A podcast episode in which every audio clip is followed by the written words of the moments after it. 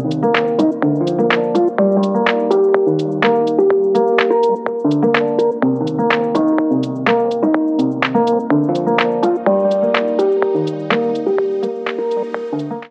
ihr Lieben, herzlich willkommen wieder mal bei einer Folge von Am Herd. Hier sind wieder Marco und Adi. Hallo. Marco ist da, Ton funktioniert und wir haben heute einen wunderbaren Gast mitgenommen, den Sascha. Sascha sitzt da gut gelaunt mit einem wunderschönen rosa Hemd, mit einer Strähne, die gerade uns alle anlächelt. Ähm, und wir werden euch in der nächsten Stunde den Sascha ein bisschen vorstellen, was er so macht. Hallo Sascha. Servus, grüß euch.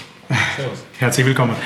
Sascha, wir haben bei uns die Regel, jeder, der bei uns äh, Gast ist, macht einmal als erstes seinen eigenen Elevator Pitch. In dem es darum geht, stell dich kurz vor, wer bist du, was machst du, wie geht's dir? Also äh, ich, ich fange mal umgekehrt an, mir geht es sehr gut, Gott sei Dank. Ähm, ich schaue auch immer darauf, dass es mir gut geht oder dass es mir nicht schlecht geht. Ähm, ich bin der Sascha Sanovic, bin in einigen Tagen 51 Jahre alt ähm, und ich mache alles, was mit Essen, Trinken und Genuss zu tun hat. Sehr gut. Und wie würdest du deinen Job bezeichnen? Also was ist das, was, wie würdest du jetzt einen wildfremden Menschen bezeichnen, was dein Job ist? Mein Job ist ähm, ja, alles, was, was mit Genuss zu tun hat, alles, was mit Essen zu tun hat und natürlich auch mit, mit Trinken, aber primär mit Essen. Um es vielleicht für die Gäste ein bisschen näher zu bringen, weil du hast, ich habe heute wieder auf deine Homepage geschaut und das ist so viel, so viele verschiedene Sachen, die du machst. Ähm, Sushi-Workshops, du bist, glaube ich, Business Coach, du machst Konzeptberatungen für Gastronomie, aber auch für Großevents und so weiter. Also wenn wir ins, ins Detail gehen wollen, dann, dann kann ich jetzt einmal loslegen. Wir heute Okay, gut, gut. Also fangen wir mal, fangen wir mal ganz, ganz basic, basic an. Ja. Ich bin Koch. Das ist mal das allererste. Ja. Ich habe die Gastgewerbefachschule gemacht am Judenplatz und bin Koch und Kellner. Ähm, dann, wenn wir jetzt dann ein bisschen weitergehen, ähm, bin ich auch äh, diplomierter Erwachsenentrainer. Das heißt, ich kann erwachsenen Menschen Sachen beibringen. Kann mit ihnen reden äh, und kann im Speziellen mit Menschen au aus der Gastronomie äh, sehr gut kommunizieren. Und da kommen wir dann zum nächsten Step. Das ist eben ähm, das, die Sushi-Workshops, die wir machen. Sprich, äh, das ist so primär für Private, ähm, wo man bei uns die besten Sushi der Stadt selber ähm, machen lernt und ähm, die auch dann mit, mit Spaß wirklich auch zu Hause dann wirklich umsetzt. Ja? Und dann mache ich Konzepterstellung und äh, Beratung äh, in puncto Gastronomie. Da gibt es zwei Schienen. Das eine ist für Gastronomie als solches, das heißt für Lokale. Und das zweite ist für, als, als äh, Catering-Agentur für Großveranstaltungen, Lösungen im gastronomischen Bereich. Wo es darum geht, dass es nicht 0815, keine Ahnung, jetzt eine Hochzeit oder Geburtstag oder wie auch immer, ähm, äh, sondern wo es wirklich spezielle Lösungen geben muss, äh, um ähm, die Besucher, Besucherinnen, die Menschen dort auch mit Gastronomie zu versorgen. Ja, ich glaube, das, das, das. Ah ja, nein, natürlich nicht. Und Foodstyle. Es ist wirklich. Das, muss es, es ist jedes Mal so, weil, weil äh, die, die ganzen Bereiche, die ich da habe, die, die habe ich selbst erschlossen. Ja? Das heißt, das sind Sachen, die es vorher jetzt aus meinem Wissens, Wissenspool heraus ja, nicht gegeben hat.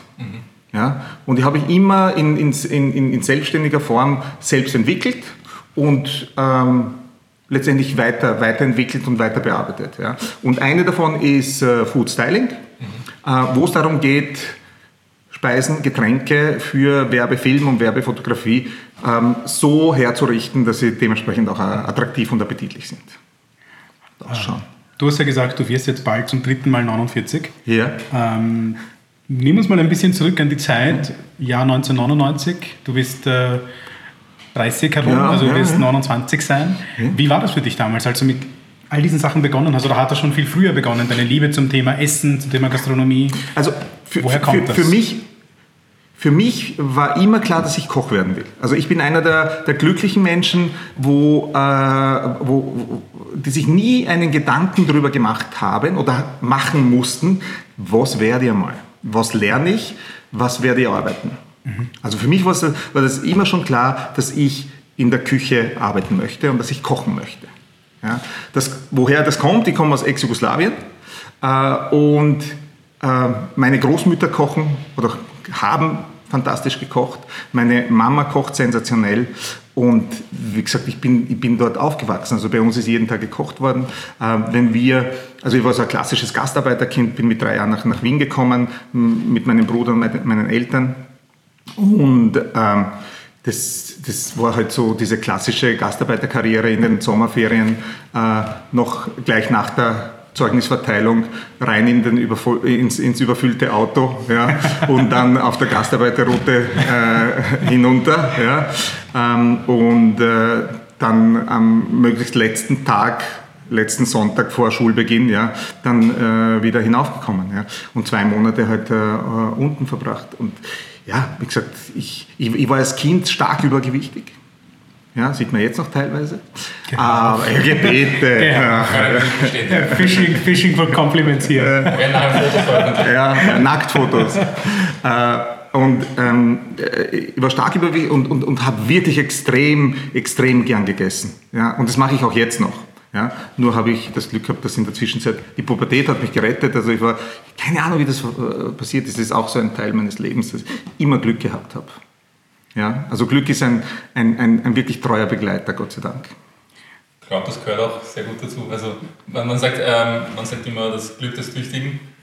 Und ja, wenn man zur richtigen Zeit am richtigen Ort ist, gehört natürlich Glück dazu, aber man muss halt auch natürlich aufstehen, weil es gibt genauso gut Leute, die zu Hause bleiben und ja, dann eben das Glück nicht haben. Äh, das Glück nicht haben heißt aber für mich auch, ähm, du musst das Glück schon erkennen als Glück. Du musst offene Augen haben, du musst mit offenen ja. Augen durch die Welt gehen und es mhm. ist leichter, wenn man zum Beispiel du hast deine Leidenschaft kochen. Ja. Wenn man voll in einem Thema drin ist, dann geht man ganz anders an Dinge ran. Wenn man dann irgendwo einen Raum betritt und man ist voll im Kochthema drin, mhm. dann sucht man sich seine Dinge, die dann wieder woanders inspirieren ja. und so weiter. Beim Kochen ist äh, das Sensationelle, ich kann ja wirklich nichts anderes als kochen. Das ist eine Tatsache. Ja? Ich kann wirklich nichts anderes als kochen. Aber wenn man sich überlegt, was brauchst du, um zum Beispiel eine Küche dorthin zu bekommen, ja, dass du ein Abendgeschäft, Mittagsgeschäft, wie auch immer, äh, rausschießen kannst, erfolgreich rausschießen kannst. Ja. Ich rede jetzt wirklich nur von, von einem Abend, ja. geschweige denn äh, ein, ein, Lokal aufzubauen, ein Lokal erfolgreich zu führen, Mitarbeiter zu führen und so weiter. Alles, was dazugehört, ja, bis zum Antrag äh, für die Corona-Hilfe oder wie auch immer. Ja. Also, ne, ne, wie gesagt, was braucht es, um gut in dem Job zu sein? Und da braucht es Weitblick, braucht es logistische Fähigkeiten, braucht es Teamarbeit, braucht es schnelle Reaktionszeiten ja, äh, und braucht es Fachwissen ähm, im, im, im, in dem, im Bereich, wo, wo du dich bewegst. Ja. Äh, wenn, du, wenn du jetzt, äh, keine Ahnung, äh, äh, äh, Melonenbowle machen willst ja, ja, und wenn du da Wassermelone nimmst ja, und da gibt es Kapickel reif, nicht reif oder wie auch immer. Ja? Also du musst schon wissen, wie es das klopfst und was du hörst und spürst, dass du dann äh, wirklich eine reife Frucht hast, um eine gute Bohle zu machen. Ja? Also, und das ist so umfangreich, dass ich wirklich sage, die Menschen, die gut in der Küche arbeiten können, das ist ja auch, was, was, was wir äh, auch immer wieder, jetzt nicht so oft, aber doch auch immer wieder in Managementseminaren äh, äh gemacht haben, ja? dass wir eben so Kochsituationen schaffen, um genau diese, dieses Timing, diese Koordination, diese Schnittstellenproblematik, was wir auch haben, ja, Küche, Service, unterschiedliche Plätze, ähm, äh, dass wir diese, diese Fähigkeiten ein bisschen trainieren. Ja? Und wenn du das kannst, ja, kannst du natürlich auch sehr, sehr viel. Ja? Weil es ist wurscht, ob ich jetzt in der Küche stehe oder keine Ahnung, irgendwo, irgendwo anders stehe, die halt äh, nicht mit Lebensmitteln arbeiten. Ja? Die Anforderungen äh, sind, sind schon immer sehr ähnlich. Ja, es hat, ich bin hier der Meinung, dass jede Branche eine gewisse systematische Sprache hat. Und wenn du einmal eine systematische Sprache gelernt hast, sei es jetzt die Gastronomie, wo du weißt, was sind so die kritischen Faktoren, auf was kommt das an, dann bist du schon irgendwo in der Lage, das auf sehr, sehr, sehr vielen anderen Bereichen umzulegen. Mhm. Dass du sagst, okay, in einer guten Küche brauche ich gut abgestimmte Teammitglieder, die wirklich aufeinander sich verlassen können. Um das zu erreichen, muss ich sie gut ausbilden, muss ich sie gut informieren, muss ich sie gut schulen. Und das mhm. trifft ja auch auf andere Bereiche im Leben zu. Nicht jetzt nur äh, in der Küche.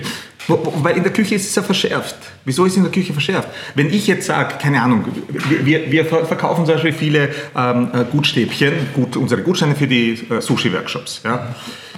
Wenn ich in so einem Business arbeite, ja, das ist jetzt wurscht, ob ich jetzt diese Gutscheine schreibe oder was ich, eine Taschenlampe, die du bestellst, jetzt einpacke und versende. Ja? Okay? In den seltensten Fällen muss diese Taschenlampe genau zu dem Zeitpunkt bei dir sein, ja, wo du sie erwartest. Ja? In der Küche ist es nicht so. Ja. Wenn du mit deiner Family kommst und du hast für 20 Personen reserviert, ja, dann muss genau zu dem Zeitpunkt der Tisch da sein. Muss genau zu dem Zeitpunkt müssen genug Sessel da sein. Genau zu dem Zeitpunkt muss äh, Service da sein, das, das dich bedient. Und wenn ihr euer Essen bestellt habt oder bestellt, dann muss in einem gewissen, sehr kleinen Zeitraum das Essen in einer dementsprechenden wertvollen Qualität auch zu euch kommen.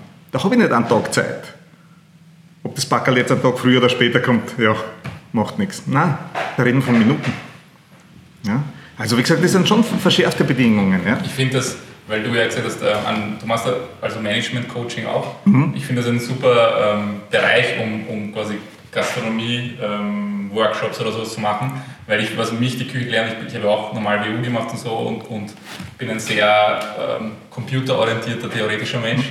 Und was mir die Gastro beigebracht hat, ist einfach, wir haben zwar alles durchgeplant, Systeme für alles und im Prinzip, aber in Realität, wenn eine Mittagsanstunde kommt und es passiert eine und es passiert fast immer irgendwas, dann ist Chaos, dann funktioniert das System nicht mehr und dann bist du davon abhängig, dass du Mitarbeiter hast, die in diesem Chaos sich schnell organisieren und das ist einfach ein ganz anderes Skillset. Das, das passiert dir in einem Büro oft nicht, dass du so arbeiten musst und es ist voll wichtig, sowas zu lernen. Das ist ein bisschen wie ein Reality-Check. Quasi, du kannst jetzt ähm, auf deinem Laptop eine schöne Präsentation machen und ja, nächstes Jahr machen wir die Verkaufszahlen so und dann beliefern wir die Filialen mhm. so, aber in Realität vor Ort schaut es dann meistens ja. ganz anders aus. Mhm. Und das zu lernen und diesen Bezug zur Realität, zu den ganzen Plänen, die man umsetzt, ist, mhm. glaube ich, sehr interessant. Also wenn ich das richtig verstehe, ist unsere Aussage jetzt gerade, jeder sollte eine, in einer Küche mal gearbeitet haben.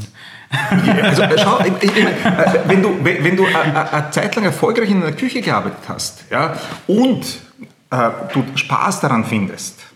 Ja, das, das heißt, Spaß, wo, wo, woran kann ich mich erfreuen? Ja?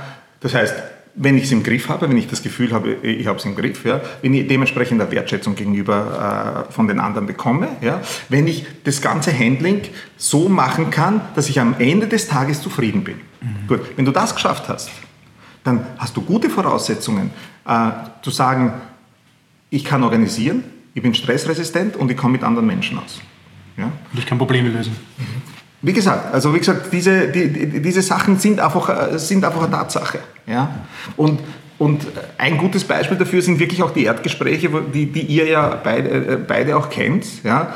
wo wir vor ein paar Jahren wirklich dort waren, dass man einfach vom Ansturm über, überrannt waren und, und, und vom, vom ähm, äh, Besucherflow, wie sie sich bewegt haben, wo sie sich bewegt haben, ebenfalls überrascht waren. Ja? Und äh, kurz bevor das Chaos ausbrechen konnte, ja, war dann die Entscheidung, die, die, die Britta und ich, die, die ja immer bei den Erdgesprächen auch dabei ist, ja, ähm, äh, wo wir entscheiden mussten, okay gut, wir, wir hatten auch zu wenig äh, Mitarbeiterinnen und Mitarbeiter, was machen wir?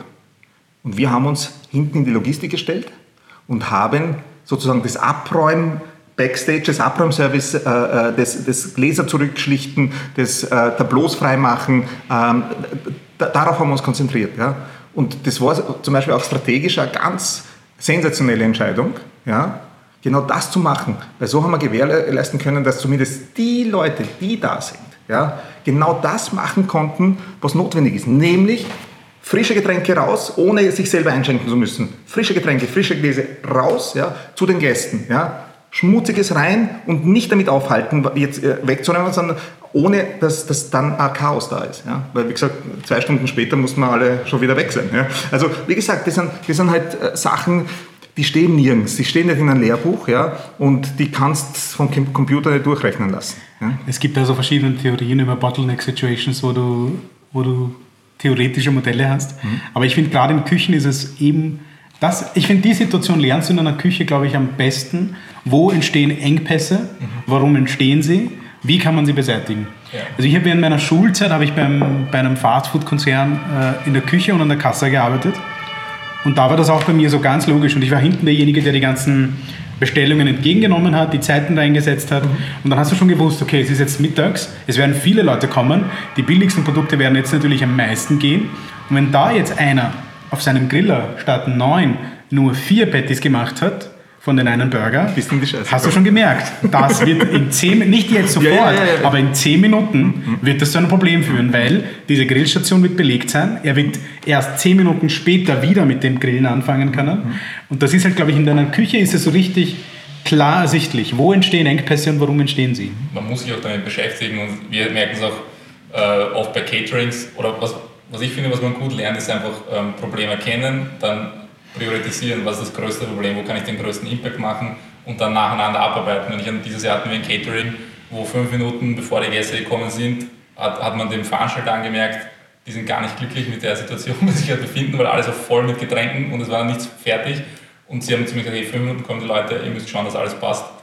Gesagt, okay, es ist jetzt nicht wichtig, dass jetzt überall schon überall die Gläser und perfekt alles gestanden ist, sondern es ist einmal wichtig, dass der Raum ausschaut, als ob er fertig wäre. Genau. Einfach alles irgendwo in den Abstellkammer geschoben, damit es fertig ausschaut. Das war das Wichtigste. Das ganze Personal von überall abgezogen und nur geschaut, dass die Wagel weg sind. Und das hat im Endeffekt das dann geholfen. Und in diesem Moment diese Entscheidung zu treffen und sich dann nicht auf andere Dinge zu konzentrieren, ist halt extrem wichtig. Und das macht es dann aus. Und jetzt auf die, auf die Herausforderungen in der Küche bezogen. Was ist für dich einfacher? Ein Restaurant zum Laufen zu bringen oder ein Riesenevent zu schmeißen? Aber äh, 100, äh, ich- da, gibt es überhaupt keine Diskussion. Das ist, wie gesagt, ein Riesenevent schmeiße ich bald einmal. Ein Event ist einfach eine, eine begrenzte Zeit und alles, was, ich, was temporär ist, ja, äh, ist wesentlich einfacher zu managen, als ein erfolgreiches Restaurant zu führen. Ja, ist, ist Hardcore. Ja. Äh, al- Allein äh, von, von den Mitarbeitern her die zu motivieren. Sag, Und, und, und das, das traue ich mich zu sagen, das schaffe ich mit jedem Menschen, ja, der grundsätzlich sagt, ja, ich will dabei sein. Ja. An Menschen für eine Veranstaltung, auch, auch wir, wir haben den Surfeld Cup in Bodersdorf gemacht, ja, auch für zwei Wochen, kein Thema. Ja. Für zwei Wochen so zu, zu motivieren, ja, dass er Top-Leistung bringt im Sinne von, dass er gut drauf ist, dass er motiviert ist und dass er, dass er, dass er genau das Richtige macht. Ja. Okay, zwei Wochen und dann ist Schluss. Und das? Wo ist das Ziel? Ist das Ziel immer bis zum nächsten Urlaub? hm? das, ist, das, ist, das ist Hardcore. Das ist echt Hardcore. Und ich meine, mit dem haben wir ja grundsätzlich äh, unter Anführungszeichen zu kämpfen, nicht nur in der Gastronomie. Ja? Weil, wie gesagt, jeder Bürojob, jeder andere Job ja, verhält sich gleich. Nur, da kommen wir wieder zurück zu dem, die Fehler in der Gastronomie, die werden sofort schlagend. Ja? Das heißt, ein Fehler kann dazu führen, dass einfach nichts mehr rausgeht aus dem, aus, aus dem Lokal. Ja. Kann dazu führen, dass du äh, null Umsatz machst mehr. Ja. Kann da, bis da, dahin führen, dass, dass, die, dass die Hütte abfackelt. Ja. Also wie gesagt, im schlimmsten Sinne auf Holz klopfen. Ja. Ähm, äh, wie gesagt, das ist, und wie gesagt, das ist, das ist auch der Grund, ich hatte ja nie ein Lokal. Das einzige Lokal, äh, das ich betrieben habe, das war, puh, das ist jetzt schon über 20 Jahre her, ich glaube 97 war das, oder 98, 97, hab, 97 haben wir Sushi for You gegründet, äh, nein, nicht Sushi for You, Sushi for You jetzt, sondern ähm, äh, Sushi und Sushi Express mit dem Alex Wieser, das war eben ein, ein, ein Freund, mit dem habe ich, mit dem habe ich gearbeitet in der Spiegelberg Gastronomie, wo, wo- das war mein letzter Job, den ich als äh, nicht Unselbstständiger gemacht habe. Da haben wir sieben Küchen, äh, äh, habe ich sieben, sieben Küchen geleitet. Und ähm, mit ihm habe ich Su, äh, Sushi und Sushi Express gemacht und es war der erste Sushi-Zustelldienst für ganz Wien. Ja. Und ja, wir waren ein bisschen zu früh dran und dann äh, hat die Partnerschaft auch nicht 100% funktioniert. Das haben wir, den Spaß haben wir genau ein Jahr gemacht. Und dann haben wir unser Kapital verspielt, das, das wir gesagt haben, okay gut, das riskieren wir. Ja. Die Bank hätte uns damals locker finanziert, das wäre nicht das Thema gewesen, aber wenn zwei, drei Komponenten nicht zusammenpassen, haben wir gesagt, okay, war gut, hat, hat nicht so wehgetan und äh, das war's. Ja. Also wie gesagt, jeder hat, hat seine Lehre daraus gezogen und ja, aber wie gesagt, ein, ein Lokal, wie gesagt, ich, ich bin nicht der Typ für Lokal. Ja. Also wie gesagt, ich, ich, ich, brauche Abwechslung, ich brauche Sachen, die, ich abhaken kann, wo ich sagen, okay, gut, das, das haben wir jetzt erfolgreich erledigt. Ja? Und ich, ich, ich, bin vielleicht dazu ehrlich für Lokal. Im Sinne von, ähm, wenn, ich, wenn ich wirklich drinnen stehe und, und manche Menschen kommen da in, in mein Lokal rein, ja, wo, wo ich weiß, okay, gut, die, die ticken komplett anders als ich ja, und haben vielleicht auch wie gesagt, konkret politische Gesinnungen, die, die ich einfach nicht vertreten kann, ja, wo, wo, sie, wo sie meinen, dass sie was Besseres sind oder wo sie auf andere hinzeigen, auf andere hinspucken, auf andere äh, hintreten, verbal oder echt, ist komplett wurscht.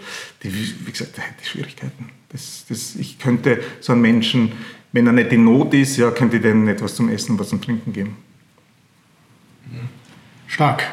Was, wir hören jetzt extrem viel ähm, Einblicke, viel Know-how und so weiter. Und du hast dich am Anfang quasi nur unter Anführungsstrichen als Koch bezeichnet. Wie hast du das alles aufgebaut oder wie, wie kam der Schritt? Weil du gemeint hast, du hast eben Sushi Express, ähm, Sushi Express gemacht. Und wie, wie kam es dann dazu? Was, womit hast du angefangen? War als nächstes der Sushi-Workshop? Äh, also die Reihenfolge ist die, dass ich eben ähm, sehr, sehr ambitioniert und ich glaube auch wirklich äh, gut gekocht habe. Weil, wie gesagt, wenn man aus der, aus der Gastgewerbe-Fachschule rauskommt, ich habe noch unter dem, äh, Gott habe ihn selig, Professor Zodel äh, noch, noch gelernt und äh, wir konnten wirklich kochen. Ja. Ich bin da raus, habe dann ähm, drei, vier Stellen gehabt.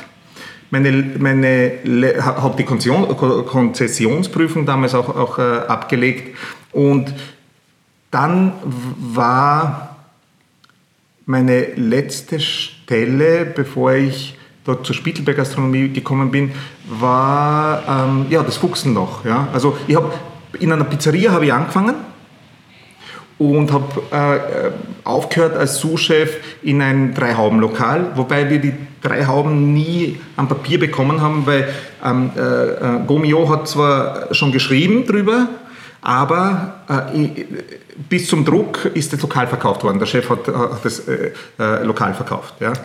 Und ja, aber wie gesagt, ich habe beim, beim Mattersberger, ich, ich, war in der Eröffnungsgruppe von der Villa Moser und dann eben leider ist der, der, der Meinrad Kirchner auch verstorben. Äh, und das war mein Lehrmeister, was, was einfach die, die, die Haubengastronomie angeht. Ja. Und da habe ich eigentlich alles durchgehabt, ja, ähm, außer am Schiff und Saison. Saison war ich nur, nur äh, während der Praktikumszeit. Ja. Da habe ich auch die Britta kennengelernt, eine Frau. Und ähm, war super übrigens. Hat sich äh, auszahlt. Ja. Na wirklich, war sensationell, sensationell. Aber damals auch schon Katastrophe. Also eine sensationelle Katastrophe, wenn man so, so sagen will. Ähm, aber vielleicht kommen wir, da, erinnert mich, da kommen wir noch da, äh, da, drauf zurück. Und ähm, dann ähm, hat äh, ein Freund von uns, die auch damals Praktikum gemacht haben dort, also nicht Praktikum, die, die waren die einzigen Ausgelernten ja, im Service, äh, gesagt, du äh, Sascha, wir machen da äh, das Blutzerbreu, eh, da, ja. ums Eck, ja. Und willst du das nicht äh, machen als Küchenchef, das Ganze aufbauen von Null? Da habe ich gesagt, okay, gut, schauen wir es an. Gut, dann hat sich das so ergeben, dass, dass die expandiert haben dann sind eben das, das Franks ist dazugekommen, äh, Jacques Carbonell war Franzos, der war aber nicht allzu lang da. Dann haben wir ähm, das, die drei Francescos, die Italiener, Francesco Währinger Straße, Francesco Linzer Straße, Francesco Grinzing. Und dann noch das Pancho, das erste echte mexikanische Lokal in Wien. Ja. Also diese ganzen Lokale habe ich als Küchenmanager aufgebaut und war für das Ganze, für die ganzen Mitarbeiter, für Mitarbeiterschulung zuständig. Das, wie gesagt, da habe ich einfach ja, 24 äh, Stunden am Tag gelernt. Ja, von bis. Ähm, und so bin ich letztendlich aus der Küche rausgewachsen. Ja, also das war der Schritt, wo man aus der Küche rauswächst und halt ähm, den Blick für, für, für, für das Größere einfach gewinnt. Ja. Und das habe ich eben drei Jahre lang gemacht, ähm, wie dann äh, 96 der Lukas, unser Zweitgeborener, auf die Welt gekommen ist, haben wir den Entschluss gefasst, dass einfach operativ in der Gastronomie einfach nichts geht mit Familie. Und da haben wir gesagt, die Britta und ich, okay, äh, wir entscheiden uns für die Familie und da habe ich dann eben diesen, diesen Job aufgegeben und habe dann eine Weiterbildung gemacht, äh, wo ich die Trainerausbildung gemacht habe. Für mir war klar, dass ich dann in die Selbstständigkeit gehen wollte. Ja? Aber mir war auch klar, ich wollte nicht ein Lokal aufmachen. Also wollen, ich, ich, ich tue jetzt auch wollen. Also wie gesagt, das, das, das, das, das, das wäre mein, mein, mein Traum, ja, einfach ein eigenes Lokal zu haben und da zu kochen. Ja? Also wie gesagt, das wäre mein Traum. Nur, wie gesagt, bin ich zu sehr Realist und zu wissen, ja, okay, gut, das kannst du machen, vielleicht einen Monat, was dir Spaß macht. Ja? Okay? äh, und, und, und vielleicht könntest du sogar in diesem Monat auch das Monat positiv, wirtschaftlich positiv abschließen. Ja? Und dann?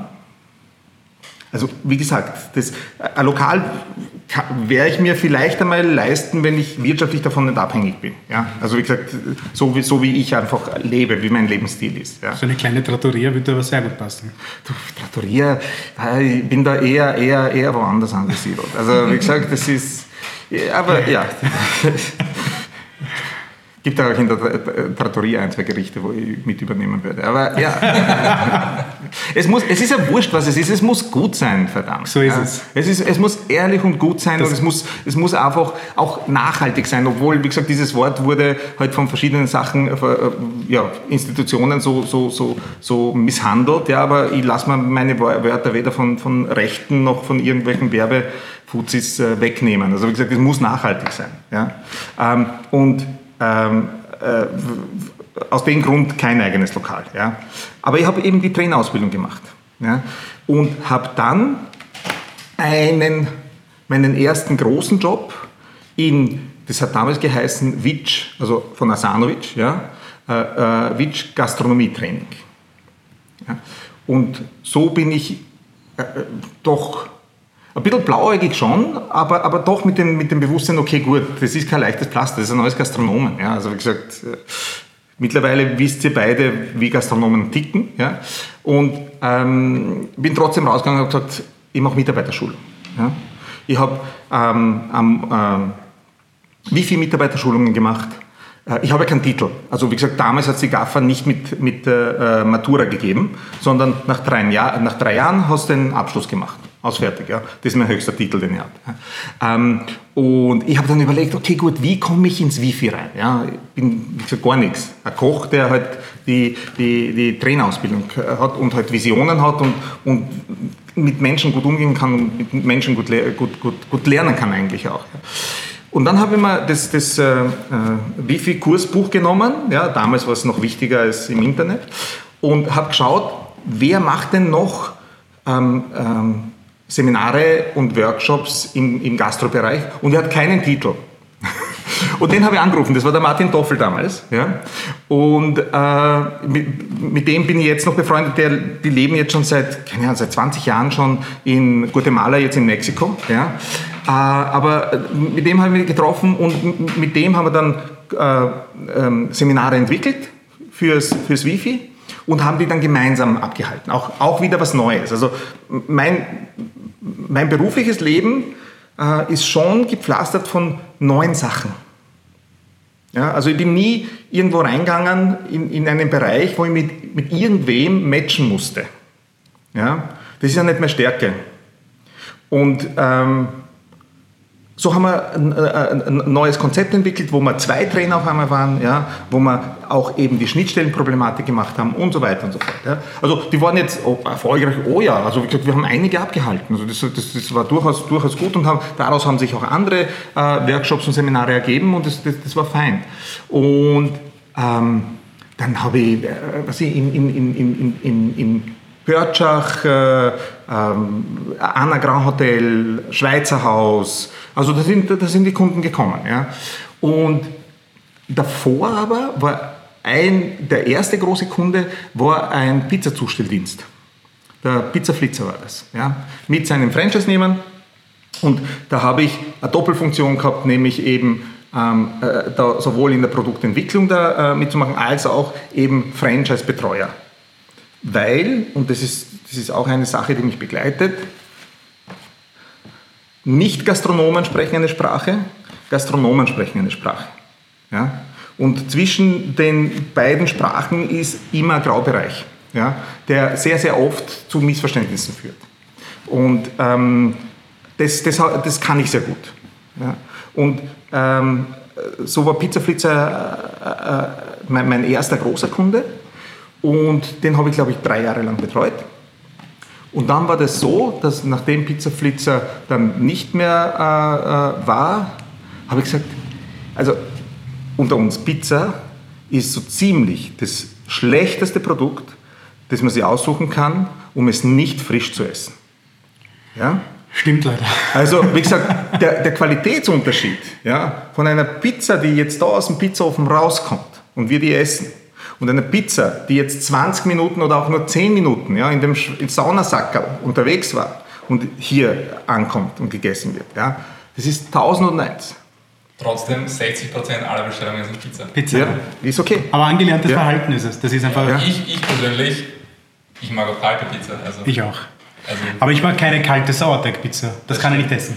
ja, es gibt, also, ich will jetzt keinen Namen nennen, aber es gibt so gewisse Pizzerien, ähm, wo, wo vor Ort wirklich, finde ich, die beste Pizza Wiens, aber das sind genau die Pizzerien, wo es kalt nicht gut ist. Ja. Und wenn man aber diese, die, ich sage jetzt mal, die nicht so guten Pizzen bestellt, diese Guilty Pleasures, Die, die, die schmecken immer Ja. gleich Ja, ja. schlecht. Genau, also da, da ist dann, wenn ich dann in der Früh noch ein Stück finde, ich, oh, zum, Glück, zum Glück ist es da. Da habe ich heute eine sehr, ich habe heute eine Podcast-Folge gehört über einen sehr, über einen semi-mexikanischen Foodstand in Los Angeles, deren Öffnungszeiten sind von 20 Uhr am Abend bis 6 Uhr in der Früh. Okay. Und bei ihnen ist es so, die haben sich in der, in der lokalen Clubszene haben sie sich halt eingesetzt. Und da hat einer gesagt, das sind die besten Burritos der Welt. Ich schwöre dir, jedes Mal, wenn ich zu ihnen Burritos essen gehe, ich bin so glücklich. Und dann versuchen sie das 20 Minuten zu analysieren, warum das so ist. Ob man selber um meistens um 3 Uhr in der Früh mit dem Alkohol schon selber so gut und so gesettelt ist, mit sich selbst Ja. im Reinen ist, dass eigentlich alles gut schmeckt. Oder ob die Burritos wirklich so gut sind. Du, das war, das, äh, wie gesagt, wenn ich mich erinnere, äh, in, in, in, Ex-Jugoslawien unten, wie wir unterwegs waren, dann als Jugendliche mitten in der Nacht beim Bäcker, ja, der, das, das, das frische Burek, ja, wie gesagt, um 4 Uhr in der Früh, das war sensationell, ja, eh klar, in dem Zustand. Das ist, also, Aber das, ja. ich finde, das, das unterstreicht einfach wieder, dass äh, also Qu- Qualität und Geschmack und sowas ist alles sehr wichtig, aber da spielt so viel extra dazu, Ja. Ja. in welcher Umgebung wir finden, was für eine Stimmung So habe ist ich. es. Das, das muss man alles mit einbedenken, vor allem wenn man ein Lokal macht, muss Ja. man das mit einbedenken, zu welcher Zeit kommen die Leute, was für eine Stimmung haben die und wie kann ich diese Stimmung quasi unterstreichen, damit Ja. das Essen dann auch besser Sei es jetzt. Duft, Musik, Ja. wie kann ich die Stimmung mit äußerlichen Faktoren, die jetzt nicht unmittelbar Essen sind, positiv beeinflussen, dass die Leute das Essen. Weil stell dir vor, würdest du so ein Fünf- so ein, so ein Fünf-Gänge-Menü als Streetfood essen, wärst du nach, danach genauso begeistert, weiß ich nicht. Ja, wie gesagt, das ist, aber ich, ich, ich meine, ich nehme bei solchen Sachen nehme ich immer das Beispiel her, Ferrari, super, oder? Na, fahren wir Gelände mit dem Ferrari. Okay? Offroad. Gerne, wenn es Okay. nicht meiner ist. Ja. Gerne. Also da wirst du auch nicht glücklich. Aber ja? auch in der Stadt, also, Ja. wenn man so ein tiefgelegtes Auto in der Ja. Stadt herumfahren, ja, das, dann muss der vorher ein eigenes Navi kaufen, wo die Strecke quasi. Ärgert sich jedes Mal, warum habe ich das gekauft? Warum habe ich das gekauft? Also wie gesagt, äh, durchaus, ja. Aber wie gesagt, mein, mein Thema war wirklich Qualität, Qualität. Ja. Ja. Äh, Eine objektiv beurteilende, Qualität. was soll eine Pizza haben, ja. Weil äh, wenn wir es beurteilen würden, ja, äh, da- dann würden wir andere Kriterien nämlich äh, auch nehmen. Ja. Was, was soll eine Pizza haben in der Pizzeria? Was soll eine Zustellpizza haben? Ja, da würde man nie drauf kommen, dass die Kriterien die gleichen äh, äh, hergenommen werden wie, wie eine frische Pizza. Ja. Stimmt, ja. Also drum, wir gehen schon mal, wir wir stufen mal vier, vier, vier, vier Stufen runter ja, und dann vergleichen wir. Ja. Also lange Rede, kurzer Sinn, Pizza von der Qualität, Ausgangsqualität, ja, verliert rapide. Ja. Sushi nicht. Und äh, das muss dann äh, 95 oder so gewesen sein. Da haben wir das erste Mal Kontakt zu einem Sushi-Lokal gehabt äh, in Wien. Ja. Ähm, äh, mir fällt es jetzt nicht ein, aber wird mir sicher noch einfallen, wie das, wie das geheißen hat. Ja. Und da haben wir uns gleich verliebt in diese Sachen. Ja. Und dann habe ich im Franks damals noch so eine Sushi-Night gemacht. Da haben wir vom Anna Grand Hotel äh, einen, einen Sushi-Meister geholt. Ähm, und von dem haben wir es dann äh, abgeschaut und das dann weiterentwickelt. Ja? Und da ist die Idee gekommen, okay, Sushi ist eigentlich tausendmal besser, um zugestellt zu werden, als äh, eine Pizza. Das war auch die Zeit mit Sex in the City, oder? Wo es so ein Sushi-Hype gab durch Sex in the City, weil sie immer Sushi gegessen haben in der ist, Serie. genau. das ist nicht mein, meine Serie gewesen. Ich gebe zu, alle Folgen geschaut. Wirklich? Nein. Ja. Nein, ich habe irgendwo mal gelesen, dass durch Sex in the City ist ein Sushi-Hype ausgelöst Ja, man durch Hosen, durch Sushi und Sushi Express. 21791 war die Ja, Telefon. Muss ich, Ja, damals, ja. ich muss einmal wählen, 21791. Ja, werde ich jetzt nie vergessen. hart, Wir werden nie vergessen. Und wir haben ja auch da wieder komplett was Neues gemacht. Was Ja. haben wir gemacht? Wir haben, ich, ich- ich habe mal aus Deutschland eine, ich bin kein Techniker, aus Deutschland eine Pizza-Software, also zu, Pizza-Zustellsoftware so adaptieren lassen, dass wir die Messages auf diese Messenger drauf bekommen, auf die SMS, wie haben die geheißen? Pager. Die Pager. Ja, ja. Auf die Pager drauf bekommen haben. Ja? Das heißt, äh, unser, unser Mädel oder wir auch, kommt drauf an, wer, wer Dienst gehabt hat, ist dann eben dort gesessen ja, mit Headset ja, und hat reingetippt und dann äh, hat sie gewusst, wo welcher Fahrer ist und hat dann dem diese, diese Bestellung zugestellt. Ja. Und wir haben nämlich die Autos schon vorweg bestückt. Wir haben ein winziges Sortiment gehabt. Ja, und es war wirklich immer wieder schön, weil wir haben vom, von kreativen Ärzten, Rechtsanwälten und Radio- und TV-Sendern ge ge gelebt. Ja. Äh, Das waren halt damals die, die Sushi-Kunden. Ja. Und das war immer wieder faszinierend, wenn es zum Mittag du äh, bestellt hast ja, und du hast kaum aufgelegt. Ja. Eine Minute später kommt der Alex ja, mit einer Bestellung. Ja, Weil, weil wir eben vorgemacht haben, ja, in, die Autos bestückt haben mit äh, Kühlpads und so weiter und so fort. Ja. Die Miso-Suppe haben wir ähm, in äh, damals noch Styropor-Bechern gehabt, ja, wo eine Basis drinnen war. Und dann haben wir diese Heißwasserspender gehabt. Ja? Und die haben wir dann auch dort äh, direkt aufgegossen. Ja? Und so haben wir unser, unser, unser Business gemacht. Wir waren wirklich, am Anfang waren wir wirklich sehr erfolgreich. Ja? Äh, wir waren in der Ferdinandstraße im zweiten neben Antenne. Da ist gerade Antenne und die, und die ganzen äh, äh, Privatsender sind da äh, groß, groß geworden und hoch, hoch, hochgekommen. Ja? Und haben wir wirklich, wirklich gutes Geschäft gemacht. Ja? Und zwei Sachen haben, haben, haben dann für uns äh, wirtschaftlich äh, äh, die Probleme gemacht. Das erste war, dass unsere Kunden im Sommer alle weg waren. Das heißt, die waren alle in Grado und weiß nicht wo. Ja? Und dann äh, äh, ist die Sushi-Welle wirklich gekommen. Das heißt, äh, alle Chinesen haben auf einmal äh, Sushi verkauft. Minus 50 Prozent. Und äh, das heißt, hinter jeder Ecke hast du, hast du ähm, äh, Sushi bekommen. Und damit war es für mich auch klar, ich bettel mich nicht, ich gehe sicher nicht äh, mit der Qualität runter. Ja, und äh, damit, damit war die Sache be, be, besiegelt. Aber super, es war so, wir, wir haben wirklich wieder viel Innov Innovatives gemacht. Ja. Wenn du denkst, wie einfach diese Sachen jetzt funktionieren, ja, mit, mit einem Handy und so weiter und so fort. Ja. Äh, und wir haben das wirklich über die Pager gemacht. Ja, irgendwo musste man anfangen. Also das war, das war wirklich, wirklich eine coole Geschichte. Ja. Aber ich finde den Ansatz mit den äh, Moving Warehouses finde ich sehr spannend, wo du fertiggestellte Produkte. Ähm, ich habe früher in einer Logistikfirma gearbeitet Ja. und im Automotive-Bereich bei so sensiblen Teilen ist es so, dass ein, eine Firma, die der Lieferant ist, zwei LKWs mit identischer Ware losschickt auf zwei verschiedenen Routen.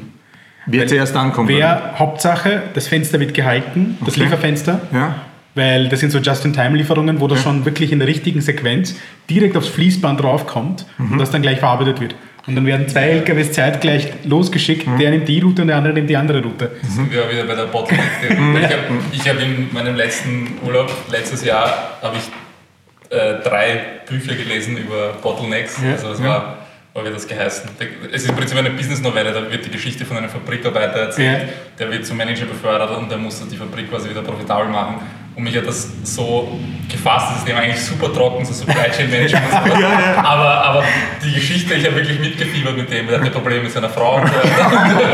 Und dann wurden halt diese trockenen Themen und da ist so viel über, über Engpassmanagement und wie viel Geld das kostet, wenn du dich nicht um deinen Engpass kümmerst. Und deswegen ist es auch sinnvoll, dann einfach zwei Lieferungen zu bezahlen anstatt Ja. einer, weil die Summe, die du verlierst, wenn das ganze Ja. System steht, ist halt ganz was Ja, du musst denken, so ein LKW hatte im Schnitt einen Warenwert von 500.000, 600.000 Okay. und an Lagerware und Ja. die Lieferung kostet von Ungarn nach Deutschland keine 1000 Euro für einen LKW. Ja, ja. Sprich, sie schauen, okay, das wird. Da hatten wir noch, weiß ich nicht, ob es sich interessiert, kann ich gerne erzählen. Wir hatten sogar eine, ich hatte einen Kunden, der sehr schwierig war, einen, Wa einen Waschmaschinenhersteller. Also sie haben die Waschmaschine, also alles, was so Weißware ist, wird in der Türkei hergestellt, also Kühlschränke, Waschmaschinen. Und in Schweden war gerade so, so dieser schwedische Elektrosupermarkt hatte ein Sale von Waschmaschinen. Und da war es ausgemacht, Waschmaschinen kommen am 15. August um 9 Uhr bei dem Supermarkt an. Zwei LKWs voll mit Waschmaschinen, also das sind ordentlich viele Waschmaschinen. Lieferfenster eine Stunde. Wenn der LKW in dieser Stunde nicht kommt, werden die Waschmaschinen nicht entladen. Sprich, können wieder heimfahren. So, und dann stehen wir dort, natürlich kam der LKW-Fahrer zu spät, stehen jetzt dort mit 48 Tonnen Waschmaschinen. und sie wollten sie nicht entladen. Nein, ihr habt sie äh, Dings verpasst, wir haben die Ware nicht, die Kunden stehen schon an, es gibt äh, ein Riesenproblem. Tja, und dann musst du dann natürlich vor Ort jemanden organisieren, ja. der das zwischenlagert, weil du kannst jetzt nicht die zwei Lkw-Fahrer, die Armen dort einfach parken lassen. Und das war mal ein Bottleneck. Also es gibt Leute, die so spezifische Anforderungen haben. Da zahlt es sich wirklich aus. Gleich einmal mehr hinschicken und das, was angenommen wird, wird angenommen. Das andere lagere ich irgendwo dazwischen und liefere es einfach später nach. Aber da haben wir ja in der Gastronomie auch den, äh, den Vorteil, dass wir schon bestimmen können, was wir anbieten. Also da, da, da, da, bin ich schon, bei uns war es ja auch so. Wie gesagt, wir haben gesagt, gehabt, kleine Sushi-Set, mittlere Sushi-Set, großes Sushi-Set, ja, äh, Sweet Sushi, Miso-Suppe, ausfertig. Das war unser, unser Sortiment. Ja. Also, wie, wie, gesagt, und, und das, das kannst du managen. Ja. Also, und ja, auf jeden Fall, das, das, das war äh, Sushi-Workshop. Ja. Und dann in der Zwischenzeit, wie gesagt, du, du lernst extrem viele Leute kennen und, und, und, so weiter und so fort. Also wie gesagt, nach dem Sushi Express ist uns dann wirtschaftlich ein Jahr wirklich nicht gut gegangen. Wie gesagt, ich bin stolz drauf, wir sind nicht in Konkurs gegangen, wir haben alles ausbezahlt, es, es, wir haben niemanden, auch nur einen Cent sind wir schuldig geblieben. Ja. Das, das war für mich ganz, ganz wichtig, ja, weil, weil ich wusste, äh, Grundsätzlich bin ich so der Typ, das ist, ja, können viele auch sagen, das ist nicht das Thema. Aber es ist natürlich auch eine Tatsache, dass mir klar war, also wir wollen in Wien, in Wien leben, ja, und wie gesagt, die Stadt ist klein. Ist ein Dorf. Und, ja, und wenn ich in meinem Business weiter bestehen will, ja, wenn ich äh, äh, äh da arbeiten möchte in der Gastronomie, ja, dann äh, kann, kann, kann nicht einmal ein Verletzter irgendwie meinen Weg pflastern. Ja? Also wie gesagt, das geht nicht, ja? geschweige denn irgendwelche Leichen. Und, und deswegen, deswegen war mir das ganz wichtig. War, war wirtschaftlich ein, ein Jahr war wirklich hart, ähm, äh, dann zu Hause, aber ja, wie gesagt, das ist, ist, ist, ist auch gegangen. Ja, und dann ist wieder, wieder, wieder bergauf gegangen. Äh, ich habe dann das, das äh, Tea eröffnet. Das war von Demers Teehaus. Ähm, äh, das das einzige, erste und einzige Lokal, das er wirklich, wirklich betrieben hat, ja, der Herr Demmer. Ähm, und das habe ich eben konzipiert, äh, eröffnet, äh, drei Jahre lang äh, äh als, als Consulter geführt. Ja. Und ähm, da in der Zwischenzeit haben sich dann diese Catering-Agenturen-Geschichten ergeben, ja, ähm, wo wir damals für eine Sportveranstaltung, also das One Drachenboot Cup, One war ein äh, ja. Telefonanbieter, gibt es nicht mehr Kinder. Ähm, da war mein erster Vertrag mit unlimitiert Minuten. Ja, ja. du hast nur gedacht, Oh mein Gott. Na, das war die Zeiten, wo jeder einfach die Handys über Nacht laufen lassen hat beim Telefonieren, weil man schauen wollte, wer mehr Minuten das, das, kan das kannte ich bis jetzt nicht, wirklich. Ja, ja. so ja, ja. Das heißt, dann am Ende bei der Monatsabrechnung ist jeder gekommen, ich habe 6000 Minuten telefoniert, also was? Ich habe 8000 vor Telefon. Nein, wie lustig. Deswegen ist ja dann dieses ganze, dann ist es wieder limitiert später, dann ist es auf 2000 Minuten und danach irgendwie Sonderkonditionen und so. Fair Use. Ja. Wahnsinn. ich meine, ihr seid ja doch ein bisschen jünger als ich, aber Nein, da, da, an das kann ich mich nicht erinnern. Ja. Auf jeden Fall, äh, One Drachenboot Cup war eine Businessveranstaltung, die, die, da haben wir genau diesen Gap haben wir uns genau hineingesetzt. Ja. Es äh, gibt einen Veranstalter, der sagt, ich möchte auf äh, an acht Seen oder sechs, kommt drauf an, ja, acht Seen in, in, in Österreich ähm, so äh, Drachenboot Cup äh, veranstalten äh, und das sind lauter Firmen, lauter Businesskunden und die möchte ich dort auf der grünen Wiese verköstigen. Mhm. Okay? Und dann waren schon von dem äh, Veranstalter waren schon Versuche, haben es schon gemacht mit Gastronomen, weil normalerweise so, okay gut, wo ist das Problem? Es gibt einen, der sowas anbietet, ja? du machst da als Veranstalter mit dem das aus und er macht das und du zahlst ihn. Ja, okay. Nur wie gesagt, das ist nichts von der Stange. Das ist nichts, wo, wo, wo, du nicht, ähm, wo, wo, du in einer halben Stunde abgearbeitet ha haben musst. Und ihr wisst das, ähm, wie, wie mühsam und aufwendig ähm, Angebotsgestaltung ist. Ja? Und äh, Angebot auf den Tisch zu legen, ist die eine Sache, aber dann das so anzupassen, dass es dann wirklich funktioniert, ja, das, ist die andere Sache. Ja. Und dann haben sie halt Erfahrungen gemacht, dass halt so klassische Sachen, ja, das, ja, tolles, to, tolles Essen, ja, ein bisschen zu spät, äh, ein bisschen zu kalt und ein bisschen zu wenig, aber sonst war es eh super. Eh gut. Hat schon ja, passt. Ja. Also, wie gesagt, und das hat nicht funktioniert. Und, und, und da habe ich mich reingesetzt mit der, mit der Catering-Agentur und, und war, war, da auch, auch wieder allein auf weiter Flur. Ja. Da hat es sonst niemanden gegeben, der das in Selbstständigen, äh, äh, äh, als Selbstständiger gemacht hat. Und das hat dann weitere Kreise gezogen. Ähm, die, die, die gleiche Eventagentur, die, äh, die den Drachenboot Cup gemacht hat, hat auch den Surfeld Cup gemacht in Bodersdorf. Und die haben mich dann dort auch gerufen. Und wie gesagt, Drachenboot Cup habe ich acht Jahre gemacht, Surfeld Cup habe ich, glaube ich, acht oder neun Jahre gemacht. Und da haben wir heute halt alles, alles um, umgedreht ja, und, und alles besser gemacht. Definitiv besser gemacht. Und zwar besser für die Kunden, besser für die Qualität, besser für das, einfach das Wohlfühlen und sich äh, das, das, wie gesagt, das Genießen, das Essen, Trinken ist einfach ein Teil des Daseins. Und es gibt keine Veranstaltung, wo du nicht über das Essen danach sprichst. Gibt es definitiv nicht. Ja?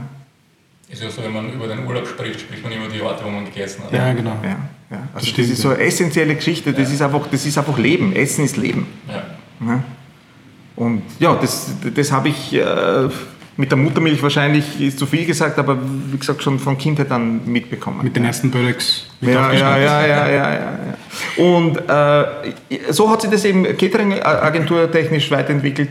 Und dann kam das Jahr, glaube ich, 2008. Da ist One ist, war nicht mehr. Ist gekauft geworden. Ja, Orange. von Orange, von Orange glaube ich. Ja, genau. Das heißt, One Drachenboot Cup gab es nicht mehr.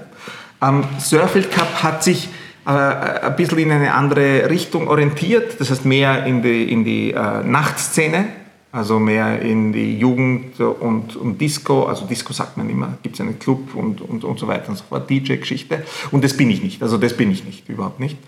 Und da, dann, dann, dann haben wir gesagt, okay, gut, dann machen wir da einen Cut. Und ich habe in der Zwischenzeit habe ich aber für einen Konzern ähm, immer wieder äh, Foodstyling gemacht für Verkaufsprospekt äh, äh, und habe Artikel geschrieben dazu. Ja, habe kreative Rezepte gemacht und so weiter, Tipps für die Gastronomie und so. Und dann haben wir gesagt, okay gut, machen wir da einen Cut. Was machen wir als nächstes? Foodstyling. Dann haben wir geschaut, okay, wo, gibt's, äh, wo kann ich das lernen? Jetzt aktiv lernen. Und dann haben wir das gefunden in Hollywood äh, äh, LA Hollywood Food Styling Masterclass. Haben wir gebucht, dann waren wir dort und haben die Masterclass of Food Styling in, in, in, in Hollywood gemacht. Ja. Muss ich echt sagen, waren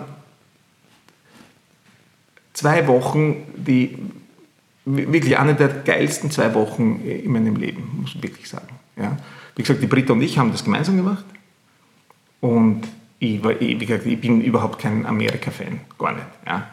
Und äh, für mich stand nie zur Diskussion, ob ich jemals nach Amerika äh, fliege. Ja. Und dann haben wir gesagt, okay, gut, das machen wir. Das, das klingt auch nach was, wenn es äh, Los Angeles.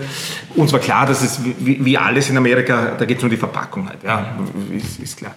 Aber die, die, die, die, die Ladies, die das gemacht haben oder noch immer machen, ja, die, die, die waren uns sehr sympathisch. Also das hat grundsätzlich gepasst von der Firma. Und es war wirklich so, je näher der Termin gekommen ist, dass wir rüberfliegen, umso mehr ich mich darauf gefreut. Und wir, wir, wir waren direkt äh, untergebracht, Venice Beach. Äh, dort zwei Wochen äh, Menschen aus der ganzen Welt dort bei dem Workshop kennengelernt. Äh, die Miss Cindy und die äh, Denise Vivaldo, wie gesagt, die sind einfach ja, Unikate, unglaublich. Also das ist so, so klassisch amerikanisch. Auf den Homepages ja, haben sie ihre Bilder ja, und wie wir es gesehen haben, haben wir es fast nicht erkannt, weil die um 50 Jahre älter sind jetzt in echt, ja. Also wie gesagt, das ist sensationell. Ja. Aber halt, ja, äh, so, so, toll aufgenommen worden, die ganze Community dort war, war, war sensationell. Ja. Und ja, und, und seit eben 2008 äh, mache ich Foodstyling. Ja. Was sich jetzt auch wieder, wieder changed durch die ganze, das, mir, mir war klar, das ist, das ist eine Sache mit Ablaufdatum. Mhm. Wenn ich in einem Bereich arbeite, ein Credo von mir ist, ich will für meine Arbeit entsprechend die Zeit aufwenden können. Und Zeit ist Geld, es hilft nichts. Das ist einfach so. Und ähm, das heißt, meine Leistung kostet etwas. Und wenn ich meine Leistung nicht verrechnen kann, kann ich die Zeit dafür nicht aufwenden, um dementsprechend das Ergebnis zu bekommen. Ja. Und so, so, so, wusste ich auch 2008, wie, wie ich das professionell aufgezogen habe, ja, dass das eine super Sache ist, aber mit einem Zeitstempel versehen weil die Technologie so schnell voranschreitet. Ja. Und wie gesagt, für ein, weiß ich jetzt nicht, für äh, äh, Backerl äh, von irgendwelche äh, Erbsen, Tomaten, wie auch immer, ja, äh, 4 mal 4 Zentimeter, wie gesagt, das macht halt der Grafikstudent ja, aus, aus, aus, einer, aus einem Handy, Handyfoto, ja, dass das äh, appetitlich ausschaut, sage ich jetzt einmal. Ja. Dass das ausreicht für das, was, was, was die machen. Mhm. Ja. Aber wie gesagt, wir haben, wir haben da auch ganz, ganz tolle, tolle Geschichten gemacht. Wie gesagt, das, das Österreich-Schnitzel, das ich glaube fast zehn Jahre in fast jeder Zeitung drinnen war, ja, das ist von mir. Und äh, wir, wir haben da die, die Serie Nemit kreiert ja, da haben wir auch wieder eine neue Kunstserie, eine neue Sprache eigentlich kreiert, mit der wir aber nicht, nicht so weit gekommen sind, wie, wie, wir, wie wir gehofft haben. Wir haben da das Crowdfunding nicht geschafft, im Gegensatz zu euch ja, und zu euch. Ja. Äh, und äh, das, äh, da haben wir auch wieder, wieder, sind wir wieder komplett neue Wege gegangen. Ja. Und ja, das, das, das geht jetzt auch in, in, in ruhigere Gewässer über. Und jetzt, so wie es ausschaut, ist... Ähm, Seit mittlerweile drei Jahren äh, unterrichte ich wieder, unterrichte ich jetzt dort an der GAFA, wo ich als Schüler war. Da bin ich sehr stolz drauf. Das, das ist schon eine geile Geschichte. Wie gesagt, mit der Frau Arthold, die haben wir in Französisch gehabt, die ist jetzt Kollegin von mir. ja. äh, und ähm, das ist schon, schon, schon leibend. Ja, und ähm, dort, das macht mir extrem viel Spaß mit den Kindern. Wir haben jetzt, ich habe jetzt, also das ist eigentlich, das Projekt ist wirklich auch von mir, ja. Darum frage ich auch, habe ich auch wegen den Mikrofonen gefragt, ja. Ähm, weil äh, ich koche morgen mit dem Steffen Hoffmann, Fußballgott von Rapid Wien. Ähm, ich hab, wir haben Kinder, äh, circa die Hälfte unserer Schülerinnen und Schüler haben keine Praktikumsplätze bekommen durch Corona. Mhm. Und ich habe da jetzt das Live-Cooking äh, ins Leben gerufen. Das heißt, seit äh, Juni ähm, kochen wir jeden Dienstag von 11 bis 13 Uhr über MS Teams live. Und die Schülerinnen und Schüler, die keine Praktikumsplätze haben, ja, äh, können parallel mitkochen zu Hause. Ja, das heißt, die, die kriegen rechtzeitig äh, die Rezepte und alles, ja. Und dann koche ich eben bei mir zu Hause, ja, und die kochen bei sich zu Hause. Einfach zu vermeiden, dass wir im Oktober dann äh, Kinder in der Schule haben, die sechs Monate nichts gekocht haben. Also das, ist, das ist tragisch, wirklich tragisch. Und ähm, natürlich, es, ist, es wird gut angenommen, ja, sehr gut angenommen, aber von sehr wenigen sehr gut angenommen. Also es ist eine Handvoll Kinder. Ja. Und jetzt habe ich geschaut, okay, gut, was können wir machen, dass es attraktiver ist? Jetzt morgen koche ich mit dem äh, Steffen äh, Hoffmann und nächste Woche mit der anderen Seite der Macht mit dem Herbert Schneckel-Prohaska. sehr gut. Ja, also, ja. Aber jetzt mal, um auf, ähm, auf deine Tätigkeit als Business Coach und ja. Personal Coach noch ein bisschen zurückzukommen. Ähm, gibt es so ein paar Klassiker, wo du sagst, hey, das sind Themen, die fallen dir bei den meisten auf? Da hat jeder diese ähnlichen Struggles sozusagen, weil das ist ja uns während der mhm. Corona-Zeit aufgefallen, dass eigentlich in dieser Gruppe, die wir dann geschaffen haben, mhm. jeder ähnliche Herausforderungen hatte. Mhm. mhm. Geht dir das in deiner Tätigkeit als äh, Trainer auch so, dass du sagst, hey, ähnliche Probleme, ähnliche, äh, nein, kann ich jetzt gar nicht sagen. Also ich kann es ich ich, ich nicht sagen. Das, was mir, was mir auffällt, bei den meisten Menschen, mit denen ich zu tun habe und mit denen ich arbeite, ist, dass die meisten vergessen, dass es immer Zukunft gibt. Das heißt, äh, es ist komplett wurscht, was ich jetzt mache. Ja? Das, was ich jetzt mache, ja, wird in Zukunft äh, eine Spur hinterlassen haben. Ja? Oder auch wenn ich es nicht mache, werde ich in Zukunft einfach eine Konsequenz daraus äh, äh, äh, letztendlich auch tragen müssen. Ja? Also das ist das, ist das was, was, was, was mir sehr stark auffällt, vor, vor allem in der Zeit, in der wir jetzt leben. Ja? Also wie gesagt, dieses, dieses äh, ewige, es gibt wieder einen Morgen, das ist eine Tatsache. Ob mit uns oder ohne uns, ist, ist, ist eine andere Frage. Ja? Aber es gibt wieder einen Morgen. Und es gibt wieder einen Morgen und es gibt wieder einen Morgen. Ja? Und das ist einfach etwas, ich glaube, wenn wir, wenn wir das verstanden haben, ähm, können wir anders agieren. Und für, für mich war, war äh, eine Erkenntnis auch äh, wirklich stark, die, die ich gewonnen habe in, in, in den letzten Wochen. Das hat, oder Monaten, das hat mit, mit, mit meiner Tätigkeit als Lehrer zu tun. Ja? Wo wir doch wirklich Kolleginnen und Kollegen haben, die halt schon fortgeschrittenen Alters sind. Ja? Und wie gesagt, die Zeitspur, wir werden von der Zeit überholt. Das ist, das ist eine Tatsache. Ja? Also wie gesagt, wir sind, da können wir noch so viel Marathon laufen. Ja? Wir werden von der Zeit überholt, so schnell, wie, es im Moment abgeht.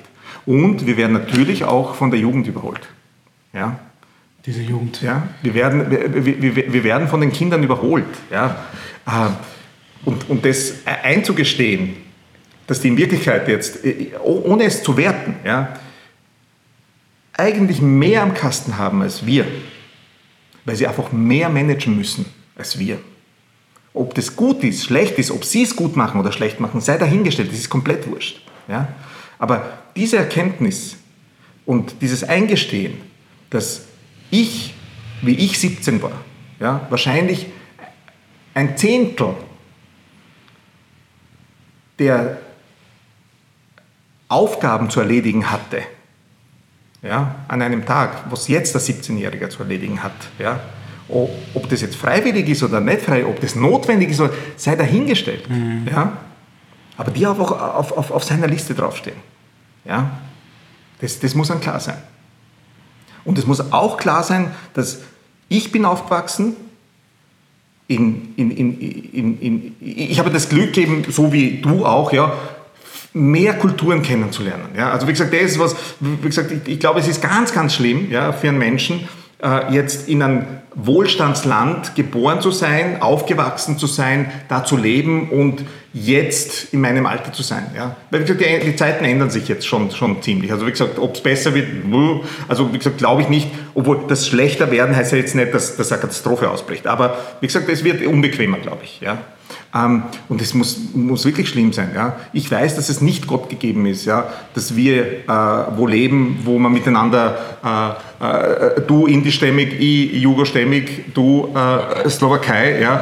jetzt da äh, für, für äh, die ganze Welt einfach was, was, was, und, und, alle hören uns zu. Ja? Also die, die wollen ja? und sagen nicht, hey, das ist einer der und das ist einer der. Ja? Also äh, das ist nicht Gott gegeben, ja, und dass wir in einer Demokratie leben und so weiter und so fort. Ja. Also äh, das ist schon, schon eine Sache, die, die, die, die äh, extrem wichtig ist. Und wenn wir uns auch im Klaren sein, ich bin aufgewachsen in einer Schule, in einer Schulzeit, ebenso als Teenager, ja, ähm, wo Reagan und Gorbatschow und Atomkrieg und so weiter und so fort, da haben die, die, die großen Männer sich das ausgemacht und jeder hat nur irgendwie Angst gehabt und so weiter und so fort, aber was willst du machen und so. Die Kids jetzt, die haben die Lebenserfahrung gemacht, dass ein 16-Jährige die Welt verändert. Ja, bei uns war das höchstens Pippi Langstrumpf. Ja? Bei mir war es Aladdin. Ja? Ich habe keine gehabt. Leider. Ja? Oder gut. Das heißt, wir, können gar nicht mitreden mit den jetzigen Kids weil sie äh, äh, äh, äh, das, das mit, mit, dass Kriege passiert sind und so weiter, das lernen sie aus den Geschichtsbüchern des Wissens. Aber sie haben zusätzlich noch äh, das erfahren, dass sie als Teenager die Welt verändern können. Ich, bin, ich knöpfe genau bei deinem Punkt an. Ich bin nämlich ein sehr, sehr, sehr großer Freund von Mentoring-Programmen. Mhm.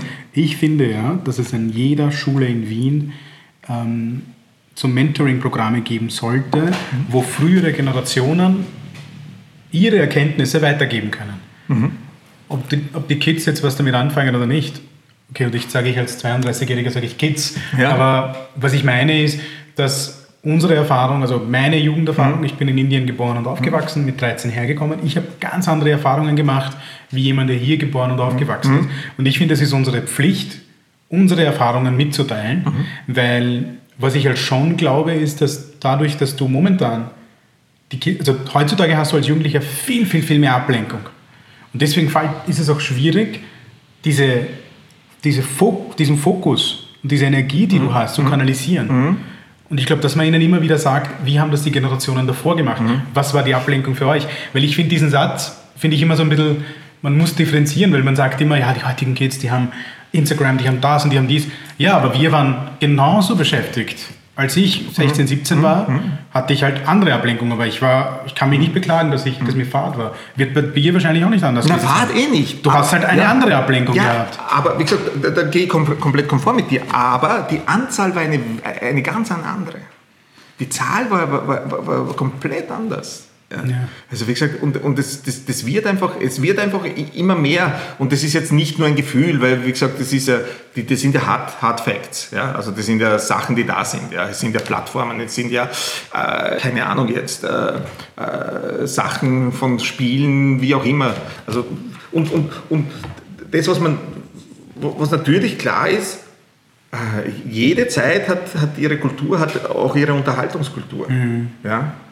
Und das ist, ich finde es ich find's für die Kids wirklich, wirklich extrem Ich schwer. glaube, dass einer der großen Vorteile der Generation, die jetzt nach uns kommt, aber auch unserer Generation, da haben wir viele von mitbekommen, ist die, der, der erleichterte Zugang zum Wissen und so weiter, sehr viel Transparenz. Man, man sieht viele Dinge, die davor Blackboxen waren, deswegen wird es greifbarer. Deswegen ist aber auch das Problem in der Kehrseite ist, dass viele Leute diesen Druck verspüren, ich muss es auch so machen. Genau. Und vieles davon wird aber auf gewissen Plattformen halt sehr beschönigt dargestellt.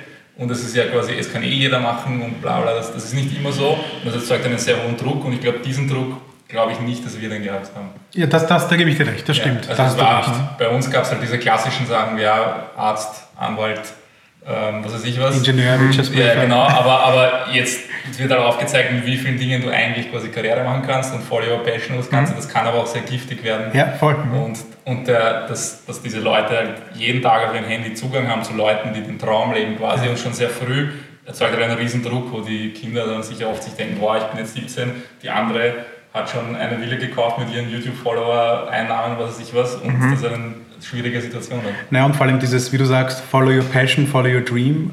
Und es ist auch voll okay, wenn du noch nicht deine Passion und dein Dream mit 17 entdeckt hast. Das ist Ja. vollkommen okay. Aber ich, da gebe ich dir voll recht. Ich glaube, der Druck, den man heute verspürt, ist sicherlich viel, viel, viel höher. Weil die kritische Entscheidung bei mir mit 17 war, ähm, gehe ich jetzt am Samstag also sporteln oder verdiene ich mir Taschengeld dazu und gehe arbeiten. Das war so die Lebens... Ich kann mich genau erinnern, das war damals so die wichtigste Entscheidung, wo ich gesagt habe, oh, ist das so schwer, kann man nicht entscheiden, ich weiß es nicht. Und ich glaube, das ist aus der heutigen Sicht für die Kids wahrscheinlich sicherlich viel einfacher. Wir wir haben es bei unseren Kindern so, so, so, so äh, gesehen und kennengelernt, ja, dass sie alle Möglichkeiten haben. Und durch diese Möglichkeiten offen haben, ja, haben sie die Angst, etwas zu versäumen. Und verfallen in eine Starre. Und da, da, da mussten wir wirklich sagen, liebe Kinder, wenn ihr jetzt in eine Starre verfallt, weil, weil ihr jetzt Angst habt, wenn ihr äh, eines macht, dass ihr alles versäumt, ja, dann, dann, da, dann versäumt ihr automatisch alles. Ja. Ja? Das ist das FOMO-Prinzip. Fear of Missing Out. Ähm, das ist so, wie als würdest du in ein Restaurant gehen und du kriegst eine Speisekarte präsentiert mit 14 Seiten und 280 Gerichten. Und du sitzt da und denkst dir, Alter, was nehme ich jetzt? was nehme Weil, ich? das, weil, weil du vorher deine, die Speisekarte von Sushi Express gesagt hast, Traumspeisekarte. Weil Klein, ich- groß, für mich, mittel, Wenn ich yeah. im Restaurant sehe, das wenige Gerichte hat, denke ich mir, das wird sicher gut schmecken. Und wenn ich dann sehe, in manchen Restaurants blätterst du da 20 Seiten, also wie, wie, wo lagert sich das alles? Alles im Pulverfass. genau, ja, mit, inklusive Mitarbeiter kommst du. Zu, Sascha, wir kommen jetzt zum nächsten Teil. Ja. In unserem Podcast fragen wir nämlich immer so standardisierte Fragen, weil Ja. das soll ja auch einen, ein bisschen einen wissenschaftlichen Aspekt Ja. haben, oder Ja. mal? Ja. Pass auf. Also, es wird bei dir wahrscheinlich keinen normalen Arbeitstag geben. Aber beschreibe mal, was hast du heute gemacht? Wann bist du aufgestanden? Wie war der Tag und wann hast du vor, heute schlafen zu gehen?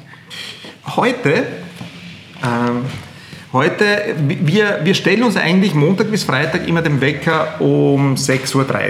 Fleißig. Ja? Das ist unsere Standardzeit. Ähm, jetzt während der Homeoffice-Corona-Zeit ja, haben wir uns ein bisschen angewöhnt, noch äh, eine Viertel, halbe Stunde draufzulegen. Ja? Ähm, und dann, dann mache ich ein paar Atemübungen und dann rede ich über heute. Ja? Okay, ich rede nur über heute. Ja? Dann sind wir, äh, wie immer, bin ich rausgegangen zu unseren, äh, unserem Hochbeet, ja? wo wir äh, Paradeiser haben und unseren Kräuterbeet und habe dort geschaut und habe gegossen. Und dann war ich duschen und dann habe ich meinen ersten Liter Wasser getrunken. Ähm, nein, noch nicht. Heute war die Blutabnahme. Heute habe ich nur, in der Früh habe ich nur, nur, nur ein Glas Wasser getrunken, dann war ich bei der Blutabnahme. Und dann, wie ich zurückgekommen bin, habe ich meinen mein Liter Wasser getrunken. Und dann habe ich mich heute getroffen mit einem ähm, äh, Auftraggeber. Ähm, mit dem haben wir getroffen zum Gehen. Wir haben uns oben im böhmischen äh, Prater getroffen und sind dann zweieinhalb, drei Stunden dort oben herumgegangen und haben über die Zukunft gesprochen, was, was, was denn die Zukunft so bringen mag. Ja. Das war, das war sehr gut, weil, wie gesagt, Gehen und Denken ist, ist in einem Takt. Ja. Es also, harmoniert sehr gut. Ist, ja. Und äh, da, dann haben wir äh, dort äh, oben in, in, in, im böhmischen Prater ein Würstel und, und ein Bier getrunken. Und das haben wir runterspaziert äh, und, und dann bin ich heimgefahren. Ja, und dann habe ich äh, am Rechner ein bisschen was vorbereitet. Ich habe jetzt mit, mit, eben mit dem äh, Steffen Hoffmann habe ich Kontakt aufgenommen, ob für morgen alles klar ist. Äh, habe noch einen Test gemacht über MS Teams, weil ich, ich nehme mit zwei Accounts auf, das heißt übers Handy ein Account und über den Laptop zweiten und muss immer schauen, dass, dass keine Rückkoppelung beim Ton ist. Ja? Also wie gesagt, da haben wir heute getestet und ähm, dann, dann war es eh schon Zeit. Dann haben wir uns aufs Motorrad gesetzt und sind zuerst einmal zur Neubaugasse gefahren. Vielleicht bald dort eine Filiale. Ja, weil bald dort eine Filiale ist. Ja. ja, ja. Wir haben vorher noch Eis gegessen. Ja. Und ja, jetzt, jetzt, jetzt sitze ich da bei euch und genieße es sehr, dass wir äh, nett miteinander plaudern. Also so ein typischer Arbeitstag also. Ja. Aufstehen gemütlich, oh, ja, Leute treffen. Ja. Also ich habe ja, ich habe ja Gott sei Dank, ich, meine Gesundheitswerte sagen, ich, ich, ich habe trotzdem Stress. Da muss ich, wie gesagt, darum mache ich äh, Atemübungen. Die Britta besteht darauf, dass ich jetzt mehr mache in der Hinsicht. Das werde ich auch machen. Aber ich habe ich hab in, mein, in meiner Arbeit habe ich keinen Stress. Aber das ist ja. innere, getriebene. Ja, es ist. Machen wir das. Let's ist, do this. Ja, ja, ja. Das ist, aber die Arbeit selbst, ja. wer, wer, wer, ich meine, ich, ich alles, was ich rechtzeitig mache, und ich mache meine Sachen rechtzeitig, ja, oft in letzter Sekunde, aber rechtzeitig, ja, also wirklich rechtzeitig. Und mein Business besteht darin, vorzudenken. Mein Business besteht darin, äh, äh, viele Eventualitäten durchzudenken im Kopf ja, und zu schauen, dass dann, wenn es losgeht, ja, du alles im Griff hast. Ja. Und das funktioniert super. Ja. Es ist einfach eine Erfahrungsgeschichte. Ja. Also, und und darum habe ich bei meinen Jobs habe ich, habe ich eigentlich äh, keinen kein Stress. Wenn es emotional wird, ja, dann, dann geht bei mir die Pumpe hoch. Ja. ja. Und das, ja, aber habt ihr einen Tipp für mich? Boah, schwierig. Außer, außer das, was nicht wirkt. Adi. So, also das funktioniert. Ich glaube, das, das, das sind so viele Faktoren. Ich, ich habe immer gesagt, dass ich eigentlich das Ganze gut im Griff habe, aber jetzt ja. auch diese ganze Corona-Situation und so ja, ja. hat bei mir gar nicht die, quasi die Existenzkrise der Firma, aber hat einfach so viele Grundsatzfragen aufgeworfen, die mir vorher eigentlich egal waren. So hat, also ich bin jetzt 31, mhm. habe ich alles gemacht, was ich machen wollte bis dahin und so. Weil, weil, du wirst wahrscheinlich 104 werden. Ja, eh, aber, aber Corona hat mir so dieses Ding gegeben, okay, ähm, ich hätte jetzt theoretisch die Ausrede, also mein Geschäft hat nicht funktioniert, ich kann es auf Corona schieben, ich hätte die Möglichkeit quasi von Null anzufangen möchte ich das. Und diese Gedanken haben auch begonnen, das sind die Sachen, die mich jetzt am meisten belasten eigentlich die ganze Zeit. Okay, okay. Weil, weil das, davor denkst du nicht dran, solange es irgendwie funktioniert, dann machst du halt die ganze Zeit weiter. Aber jetzt hättest du quasi diese Ausrede, diesen, du kannst es eh auf das schieben, keiner wird böse auf dich sein und willst du diese Chance quasi nutzen und dann denkst du nach, okay, was, was wollte ich eigentlich sonst in meinem Leben machen? Mhm. Möchte ich das weitermachen, weil das quasi vor die Wahl gestellt ist? Ja, ja, es ist, äh, äh, aber diese Frage stellst du dir nicht nur mit 31. Das sage ich dir. Ja. Die, die, die, diese Frage stellst du dir wahrscheinlich auch mit 104. Ja? Es ist. Äh, in deinem japanischen ja. Kimono ganz stylisch als 104-Jähriger, ja, da sitzend und Matcha trinkend. Hm? Habe ich alles aus meinem Leben in rausgeholt. In der Neubaugasse 43. Habe ich, hab ich alles aus meinem Leben rausgeholt. In der Neubaugasse 43, ja. Ja. Ich glaube, das ist so eine grundsätzliche Frage. Das kannst du, glaube ich, gar nicht auf so einen zeitlichen Faktor festnageln, sondern das, das stellst du dir, ich kann mich erinnern, mit, mit 21, wo ich anfangen wollte, ich wäre Fluglotse geworden. Okay. Und dann sitze ich an einem zweiten Tag beim psychologischen Test und meine Mutter ruft mich an und sagt, ich, hab, ich wurde an der FH aufgenommen und auf einmal kamen diese Gedanken. So, okay, ist das live now? Wird das jetzt so sein? Wie ist das in zehn Jahren, wenn ich diesen Job jetzt annehme oder wenn ich das jetzt mache? Gefällt mir das? Nein. Bin ich rausgegangen. Mhm. Und ich glaube, das ist so, so, so ein Check-up, kommt regelmäßig im Leben vor und das ist auch gut so. Dass man immer wieder seinen Status quo hinterfragt, ja. so wie du das schon mehrmals gemacht hast, Sascha. Dass du ja. immer. Nein, es ist auf jeden Fall so. Also, wir haben auch ähm, ich, ich, nehme das, ich ziehe das nicht zu Hause und bin depressiv, sondern ich habe ja. gemeinsam mit dem Team besprochen, ja. alle haben so eine ähnliche Stimmung. Und man sagt dann, okay, das Geschäft schaut jetzt so aus, wenn wir weitermachen, wie schaffen wir uns eine Umgebung, in der wir in Zukunft auch zufrieden sind? Wie mhm. können wir diese Gedanken, die wir jetzt haben, mhm. kreativ quasi ausnutzen und unser Geschäft so umstrukturieren, dass mhm. wir dann auch die nächsten fünf Jahre noch Spaß daran haben. So. Mhm. Okay. Das ist eigentlich, eigentlich ein, es ist kein angenehmes Gefühl, in dieser Situation zu sein, aber grundsätzlich glaube ich, kommt am Ende was Gutes dabei raus. Ja, da, da, da, kommen wir eigentlich schon zu, zu, zu, meiner letzten Karriere eigentlich. Ja. Ähm, ich, kann, ich kann euch was anbieten als äh, Feelgood Manager, weil die Britta und ich sind da ausgebildete, diplomierte Feelgood Manager. Und äh, da, da, da geht es wirklich auch darum, dass man sagt, okay gut, wie kann man sich ähm, äh, das, das, das äh, Arbeitsleben und die Jobs wirklich äh, so gestalten, dass man miteinander das Optimum rausbekommt. Und das ist immer äh, das, das Miteinander, das Ausschlaggebende. Ja. Äh, das hat heute eine, eine, eine Mitstreiterin, die auch die Ausbildung gemacht hat, glaube ich, hat es, hat es gesagt, ähm, Mitarbeiter, die ihre Arbeit miteinander erledigen, da wird die Arbeit addiert aber Mitarbeiter, die füreinander Arbeiten erledigen, da wird die Arbeit multipliziert. Und das, das, das, das war halt auch, das ist heute auch passiert. Ja. Das äh, habe ich auch heute gehört von, von, von einer äh, Kollegin. Und das ist, das ist auch ein ganz wichtiger Faktor, der, der heute wichtiger denn je ist, weil so viele Arbeiten gleichzeitig passieren. Ja. Also es ist nichts mehr linear. Mhm. Also bei uns passiert nichts mehr linear. Also es ist wirklich diese Matrix, wie vom Film Matrix, ja, wo es einfach da niederregnet. Ja. Und wenn du da anschaust, wie schnell das gegangen ist, wie gesagt, dieses, ich habe gerade mein iPhone in der Hand, ja, dieses Ding, wann ist das erfunden worden? Vor 15 Jahren? 2007, 2008. Mhm. So was, ja. Nicht einmal 15 Jahre. Wahnsinn. Und das beherrscht uns. Ja? Also wie gesagt, das beherrscht alles. Ja, es, gibt, es gibt nichts, es gibt nichts in der westlichen Welt, was das nicht hat. Ja? Also ist unpackbar, wie, wie flott es ist. Ja? Also wie gesagt, das ist äh, schon teilweise auch erschreckend für einen alten Mann wie mich. Ja? Also wie gesagt, das ist schon... Und äh, wir, wir haben jetzt am Wochenende haben wir Diskussion auch geführt über, über Jobs. Ja? Wir haben ein paar Freunde, die äh, eben auch... Äh, ähm, äh, in der Exekutive arbeiten, das heißt eben Polizisten sind und so und eben auch äh, einige, die, die in der Lehrerschaft arbeiten und so. Und da war irgendwo der Gedanke, dass es äh, nicht schlecht wäre, wenn diese Jobs limitiert wären zeitlich. Weil du hast, also Polizist, so Streifenpolizist ist ein klassisches Beispiel. Du hast eigentlich kaum Du hast es kaum mit Menschen zu tun, die sympathisch dir zuvorkommend, nett, äh, respektvoll und so weiter sind, sondern du hast es eigentlich immer entweder mit, mit Negativismen, mit Brutalität, mit, mit, mit Trauer, mit Wut, mit Streitigkeit, also mit all dem Negativen von einem Menschen zu tun. Ja?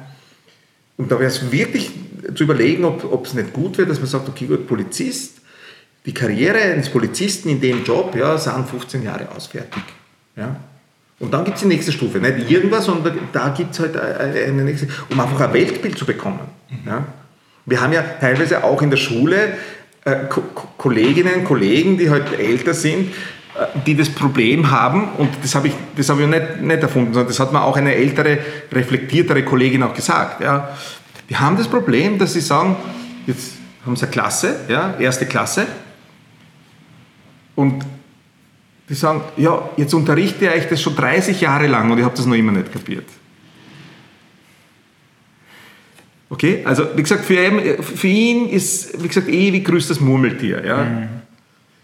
Und, und wie gesagt, diese, das, das ist schon etwas, das hat mit äh, äh, Realitätsverlust schon äh, zu tun. Ja? Also, das gibt es nicht, das erkläre ich jetzt schon zum ein Millionsten Mal. Ja?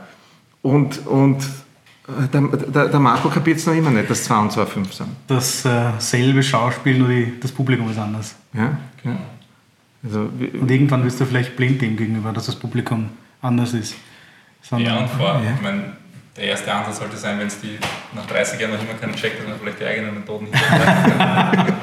Aber da muss ich sagen, ich habe im Gymnasium einen extrem, extrem tollen Klassenvorstand gehabt, den Herrn Grechtsammer. Und ich habe in so vielen Weisen von ihm viele Dinge gelernt. Er hat dir als, als 15-jährigen Burschen hat er dir das Gefühl gegeben, er hört dir zu, mhm. deine Probleme sind wichtig. Mhm. Weißt du, du hörst ja von gerade in diesem Alter, in deiner Sturm- und Drangphase, hörst du überall, du hast ja keine Ahnung von der Welt, deine Probleme sind nicht wichtig, es gibt viel Leid und dies und das. Mhm. Aber er war halt der, der, der gesagt hat zu jedem bei uns in der Klasse, das, was ihr gerade durchmacht, ist okay, das ist normal.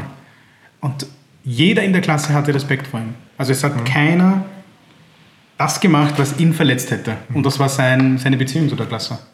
Und das ist halt so, eben, wenn du, entweder hast du diese Fähigkeit und diese Gabe mhm. und du schaffst das, dann kannst du natürlich so lange Lehrer bleiben, wie du willst, wenn es deine Lebensaufgabe ist.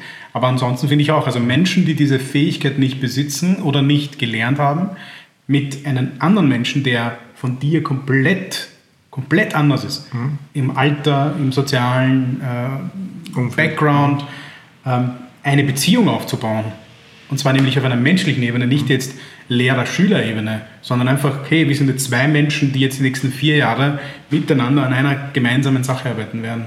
Das ist, glaube ich, ganz, ganz, ganz wichtig, diese Beziehungen zu schaffen. Das müsste man wieder mehr forcieren und mehr lernen. Nein, Beziehung ist, wie gesagt, das ist das Schlüsselwort für die, für, für die Zukunft. Das, das, Beziehungen sind das Um und Auf, weil über, über Beziehungen entscheidest du, ob äh, ob du auf deinem Wissen hocken bleibst oder ob du, ob du bereit bist, das, das Wissen effizient zu, zu, zu teilen. Und da brauchst du natürlich Techniken, wie du es auch wirklich äh, effizient teilst. Aber allein, allein äh, der Wille, Wissen zu teilen, mhm. ist eine reine Beziehungsgeschichte. Dein ganzer Mindset ändert sich, glaube ich, wenn du einen Status quo verteidigen oder lieber Zukunft gemeinsam entwickeln. Mhm. Das sind, glaube ich, ja. der Unterschied zwischen einem Pessimisten und einem Optimisten. ähm, ja, ähm, die nächste Frage.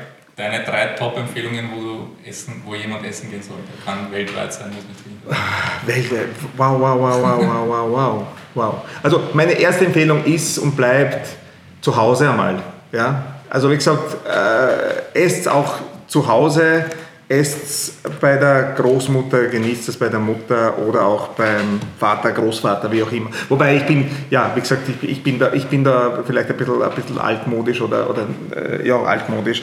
Ich, ich, ich, finde, dass dieses, diese Ernährungs, dieser Ernährungsinstinkt, ja, ist, ist, glaube ich, wirklich bei, bei, bei unseren Müttern und Großmüttern. Ja. Also wie gesagt, das ist, das ist, ist, ist nicht zeitgemäß und ist nicht äh, genderkonform und so weiter und so fort. Aber ich, ich, kann auch nicht aus meiner Haus raus. Haut, Haut raus, das ist, das ist mein, mein Empfinden. Ähm, dann, äh, für mich in Wien ist definitiv einfach das Mochi etwas, was nennt jeder das Mochi oder wie? Das ist ein Wiederholungstäter. Ja, ja, das ist so, wir haben schon überlegt, ob wir am Anfang sagen. Aber nicht das Mochi. naja, ich kann ja mehr nennen. Nein, ja. okay, dann, dann, dann, dann, ja, ja verdient, wenn es alle sagen, dann ja, muss man also, neidlos anerkennen. Das, dann, wie gesagt, das, dann, dann äh, sage ich, sag ich äh, nicht mehr zu, zu, zu, zu, dem Lokal. Ja. Ähm, lass mich noch einmal kurz nachdenken. Ich, äh, es ist müßig, jetzt eure Lokale zu nennen. Also nein, nein, nein, das, das, das, das schließen wir auch aus. Das, das ist verboten. Das, das, das, das traue mir jetzt. Lernen Leute nichts Neues. Genau. Ja, ja. Und äh, welches Lokal? Ich tue mir da echt. Echt schwer. Das kann auch ein Würfelstand sein. Nein, du, ich, ich, bin, ich bin da komplett. Äh, ich, mu- ich muss da nachdenken. Ich muss da nachdenken. Äh, ich, ich esse halt für mein Leben gern am Brunnenmarkt. Ja. Das ist einfach, äh, Märkte sind einfach meins. Ja. Und ich bin ja als Koch, äh, ich, ich bin- ich bin nicht der, der gern jetzt sitzt und diniert. Ich bin halt der, der gern unterwegs das kostet und das kostet und das kostet. Ja. Also ich stehe, also wie gesagt, un, un, ungezogenerweise und, und, und ungesunderweise esse ich am liebsten im Stehen. Ja. Also, aber das kennt ihr wahrscheinlich. Ja, sehr gut. So. Ja. Und wie gesagt, äh, Brunnenmarkt, Ippenmarkt ähm, und Meidlinger Markt, sensationell. Wir verlinken einfach die Wiener Märkte. Genau. Ja, Dann freut sich die bitte. Ja, also das, das, ja, das, das könnt ihr auf, auf jeden Fall machen. Ähm, wer ist die erfolgreichste Person, die du kennst? Für dich, Für mich? nach deinen Kriterien Erfolg definiert. Das ist eine gute Frage. Sascha Asanovic. Der erfolgreichste Person, die ich kenne.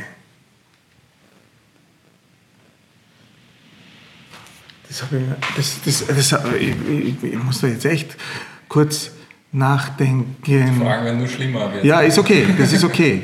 Ja. Äh, coole Frage. Darf ich, darf ich noch, ich kann denken und reden. Also, kannst denken ich, und reden, Ja, ja, ja. Können wir, können wir äh, die nächste Frage? Ja, sicher, ja, sicher, ja, sicher. ja, ja, Ähm, ja. Wenn du am Wiener Stephansplatz eine riesen Werbeanzeige kostenlos schalten Ja, würdest, ja. die halt, sagen wir, ganz Wien, ganz Österreich Okay, sehen ja. was würde da drauf Es gehört mehr geschmust. Definitiv. Passt, das lassen wir gelten. das lassen wir gehen. ähm, was ist die beste Investition um die 500 herum für ein Gastro-Startup? Stell dir vor, du hast Ja. alles schon eingerichtet, alle Ja. Geräte sind da, Ja. das ganze Marketing, alles Ja. ist erledigt, du Okay. sperrst morgen auf. Ja. Für was würdest du die letzten 500 Euro ausgeben? Mitarbeiter-Incentive. Definitiv. Sehr gut, das hören wir auch öfter. Definitiv, ja. Was dran sein. ja. Also wie gesagt, ob es Incentive ist oder auf die Hand, ist komplett wurscht. Ja. Ja. Mitarbeiter. Also wenn, wenn alles da ist, wenn ich, wie gesagt, wenn ich, wenn ich keinen Korkenzieher Ja. mehr, mehr brauche, ja, okay, dass ich die, die Weinbottel alle rechtzeitig öffne, ja, dann definitiv Mitarbeiter. Ja. Definitiv. Okay, und jetzt kommt die, die eigentlich die schwierigste Frage, deswegen weiß ich, ob du die erfolgreichste Person nennen willst. Ja, warte mal, die er- erfolgreichste Person, die ich persönlich kenne. Ja, Muss ich, ja es ist. Oh ja, schon. Die ich kenne, ja. Äh, es ist äh, wirklich äh, meine Eltern, mein Vater im, im, im Besonderen. Ja.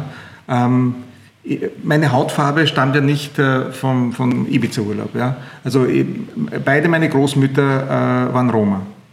Das heißt, mein Vater ist äh, 36 geboren und sein Vater ist äh, wie er ein Jahr alt ist, von den Nazis äh, erschossen worden und ist dann von, äh, mit einem Stiefvater aufgewachsen und noch mit einem, einem Bruder, einer älteren Schwester und zwei Stiefbrüdern. Ja? Und ein Zigeunerkind. Ja? Und das war keine, leichte Geschichte für ihn. Ja? Ähm, ich, ich komme aus Zentralserbien unten, Leskovac, Grdelica, direkt auf der Autobahn nach Griechenland. Also alle, die, die mit dem Auto nach Griechenland fahren, damit kennen unser Dorf. Ähm, und ähm, er hat sich dann hochgearbeitet. In, das war Textilindustrie, ähm, 3000 Seelendorf und alle haben in der Fabrik gearbeitet. Ja. Er auch. Er war aber auch, er ist, er lebt ja noch, Gott sei Dank, ist auch ein Revoluzer und ähm, hat einen starken Gerechtigkeitssinn und so weiter und so fort.